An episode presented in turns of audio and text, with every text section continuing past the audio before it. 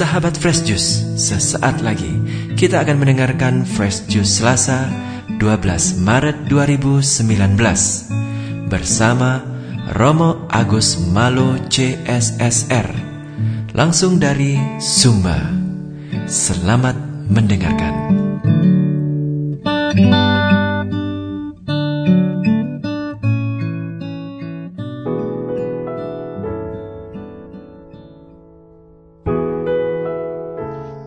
Selamat berjumpa kembali saudari-saudara pendengar setia Fresh Juice dan Mutiara Pagi yang setia dan diberkati Tuhan.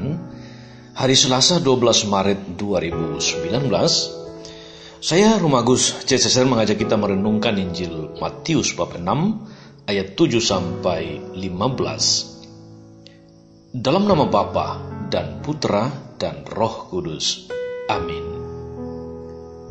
Dalam khotbah di bukit, Yesus berkata kepada murid-muridnya, "Dalam doamu janganlah kamu bertele-tele seperti kebiasaan orang yang tidak mengenal Allah. Mereka menyangka bahwa karena banyaknya kata-kata, doa mereka dikabulkan. Jadi janganlah kamu seperti mereka, karena Bapamu mengetahui apa yang kamu perlukan sebelum kamu minta kepadanya. Karena itu berdoalah begini, Bapa kami yang di sorga, dikuduskanlah namamu, datanglah kerajaanmu, jadilah kehendakmu di bumi seperti di sorga.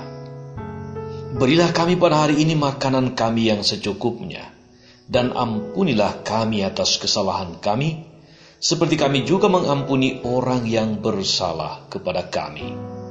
Dan janganlah membawa kami ke dalam pencobaan, tapi lepaskanlah kami daripada yang jahat. Amin. Karena jikalau kamu mengampuni kesalahan orang, Bapamu yang di sorga akan mengampuni kamu juga. Tapi jikalau kamu tidak mengampuni orang, Bapamu juga tidak akan mengampuni kesalahanmu." Demikianlah Injil Tuhan.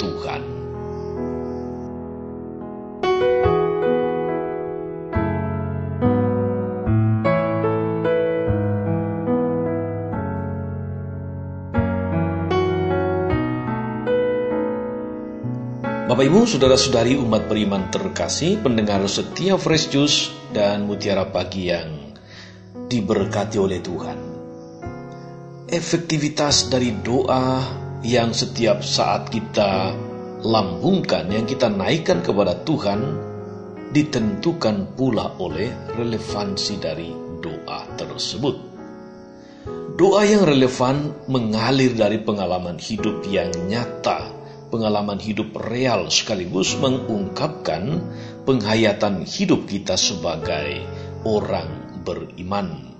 Dengan demikian, seluruh hidup kita sesungguhnya menjadi unsur penting yang mengisi, yang menentukan kualitas doa kita. Saudari-saudara, ajaran Yesus akan doa menunjukkan semua itu. Kita mendengarkan dari kutipan Injil Matius tadi.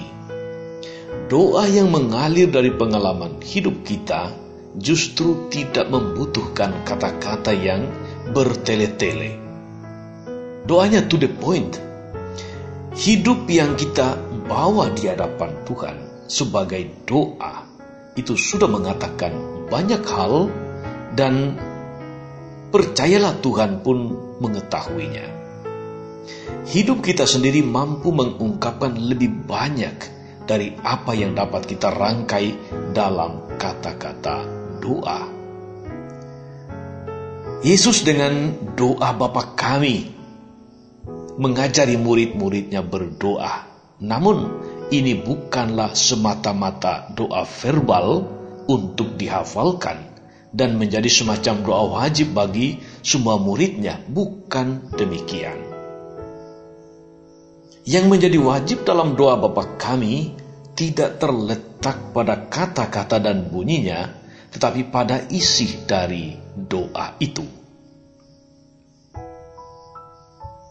Coba kita renungkan, saudara-saudari, setiap kalimat dari doa yang diajarkan Tuhan.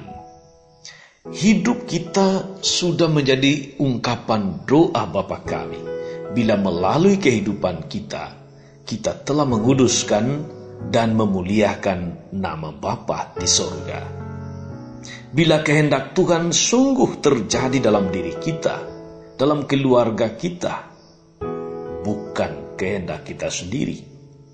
Bila setiap hari kita tekun dan giat bekerja, memenuhi kebutuhan jasmani dan rohani kita secara seimbang.